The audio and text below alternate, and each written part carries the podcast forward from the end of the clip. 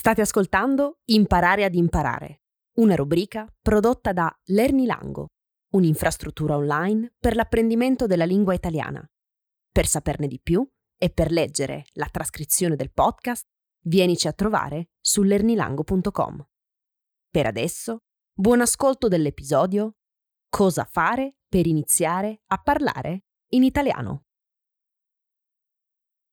Ciao a tutti e a tutte e bentornati e bentornate nella rubrica Imparare ad imparare. Ormai è da un po' che non pubblicavamo un episodio in questa rubrica, ma, come saprete, se siete iscritti e iscritte alla newsletter, stiamo lavorando a tanti nuovi progetti per l'Ernilango e abbiamo dunque bisogno di più tempo da dedicare alla realizzazione di questi progetti. Per questo motivo abbiamo deciso di pubblicare un solo episodio a settimana. A proposito, per chi ancora non lo sa, se vi iscrivete alla nostra newsletter potrete ricevere un episodio extra a settimana, in cui o parlo di una parola o spiego un idiom italiano. Questi episodi extra sono disponibili solo per chi è iscritto alla newsletter, non sono pubblici. Sul nostro sito, nella sezione newsletter, troverete le informazioni su come iscrivervi alla newsletter. Bene, dopo questa piccola inserzione pubblicitaria, torniamo alla rubrica Imparare ad imparare, la rubrica di Lernilango dedicata alle strategie di apprendimento linguistico e alla descrizione dei modi in cui il nostro cervello impara. Oggi parlerò di quel momento che arriva inevitabilmente quando stiamo imparando una lingua straniera, e cioè il momento in cui dobbiamo iniziare a parlare imparato un certo numero di parole, imparato e capito un certo numero di strutture grammaticali, arriviamo ad un punto in cui possiamo capire abbastanza della lingua, ma le parole proprio non vogliono uscire dalla nostra bocca. Cosa fare? Parlare, no? Sarebbe la risposta più ovvia. Ma la situazione è un po' più complicata di così. Avete mai sentito parlare della linguistica acquisizionale? La linguistica acquisizionale è una branca della linguistica che studia il modo in cui nasce, si forma e si sviluppa la competenza linguistica nei bambini e negli apprendenti di lingue straniere. La competenza linguistica, ricordiamo, è la capacità di usare e capire la lingua e quindi la competenza linguistica comprende la comprensione scritta e orale, la produzione scritta e orale, la grammatica e il vocabolario. Osservando i bambini e gli apprendenti stranieri, i ricercatori hanno dimostrato che lo sviluppo della competenza linguistica segue delle fasi ben precise, fasi naturali, potremmo dire. Ed è proprio sulla base di queste fasi che sono creati e strutturati i manuali dei corsi di lingua, come Progetto Italiano o Espresso, ad esempio, e cito solo due tra i manuali più usati nei corsi di lingua tradizionali. Dunque, secondo questi studi ci sono, esistono, delle fasi ben precise per lo sviluppo della grammatica, del vocabolario, della comprensione e produzione orale, fasi di apprendimento che potremmo definire quasi naturali. Dunque, se sono in una fase iniziale e voglio fare con la lingua che sto imparando qualcosa che posso fare solo in una fase avanzata, in questo caso sto forzando il processo di apprendimento e non sempre forzare il processo di apprendimento porta a buoni risultati. Anzi, può portare a frustrazione e perdita della motivazione. Ma non è colpa nostra se in una fase iniziale non possiamo fare cose avanzate. Non significa che non siamo portati o portate per l'apprendimento linguistico. Non significa che non abbiamo una mente linguistica, come spesso sento dire, o non abbiamo doti naturali per l'apprendimento linguistico. No, non significa nulla di tutto ciò significa solo che stiamo forzando lo sviluppo della competenza linguistica. Vi faccio un esempio. Un bambino di 5 anni potrebbe esprimere il suo punto di vista sull'inquinamento ambientale, ad esempio, o sulla politica estera? Potrebbe farlo, certo, ma con gli strumenti che ha, strumenti cioè da bambino.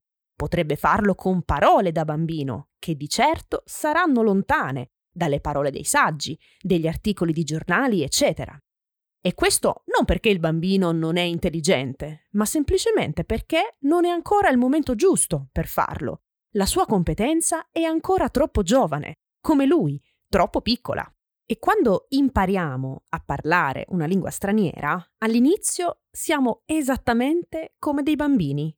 La nostra competenza è una competenza piccola, è una competenza giovane, proprio come quella di un bambino. Esattamente la stessa cosa. Quindi non dobbiamo chiedere troppo alla nostra competenza. Non dobbiamo chiedere alla nostra competenza di fare qualcosa che ancora non può fare, qualcosa per cui non è ancora pronta.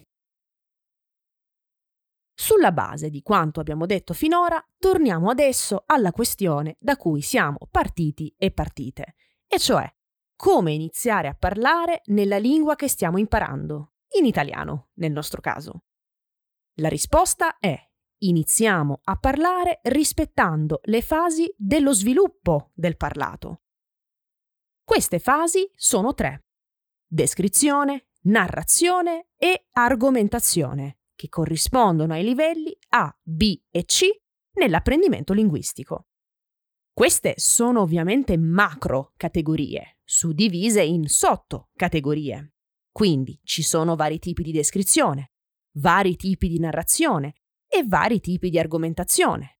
Poi ci sono diverse cose che possiamo descrivere, diverse cose che possiamo raccontare e diverse cose che possiamo argomentare. Nei prossimi episodi vi parlerò di ogni categoria e sottocategoria in modo più approfondito. Oggi voglio solo dirvi che per incominciare a parlare in italiano dovete partire dalle descrizioni. Ma descrizioni di cosa, mi chiederete, giusto? Bene, vi rispondo subito. Il percorso da seguire è il seguente. 1. Sfera privata. 2. Sfera pubblica. 3. Astrazioni. Spieghiamo dunque nel dettaglio questi tre punti. La prima cosa da fare è partire dalla descrizione di tutto ciò che è connesso alla vostra vita privata, la vostra famiglia, la vostra casa, i vostri amici, i vostri animali, il vostro aspetto fisico, la vostra personalità, il vostro lavoro e tante altre cose. Poi, dopo questa prima fase, passate a descrivere tutto quello che è fuori da casa vostra quindi descrivete un luogo, una persona che non conoscete, la vostra città, eccetera. Infine, passate alle cose astratte, come i sentimenti, i pensieri, le emozioni, le sensazioni, le parole astratte come amicizia, ad esempio. Descrivete cioè una parola astratta. Che cosa significa amicizia? E descrivete questa parola. Quindi come avete sicuramente notato, per iniziare a parlare dovete seguire un percorso che parte dalla vostra comfort zone e va piano piano, a poco a poco, verso un territorio meno confortevole e più lontano dalla vostra sfera privata.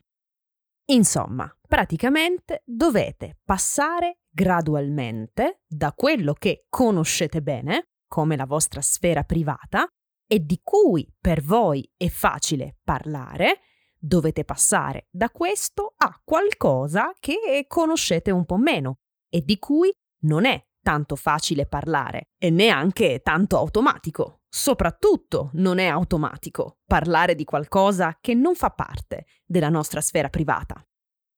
Se procederete in questo modo, rispetterete i tempi naturali dell'apprendimento linguistico e non vi sentirete frustrati o frustrate perché non riuscite a parlare, arrivando così alla conclusione sbagliata che il problema siete voi che non avete una mente linguistica. Dunque, provate, provate a farlo e vedete se riuscite ad ottenere dei risultati.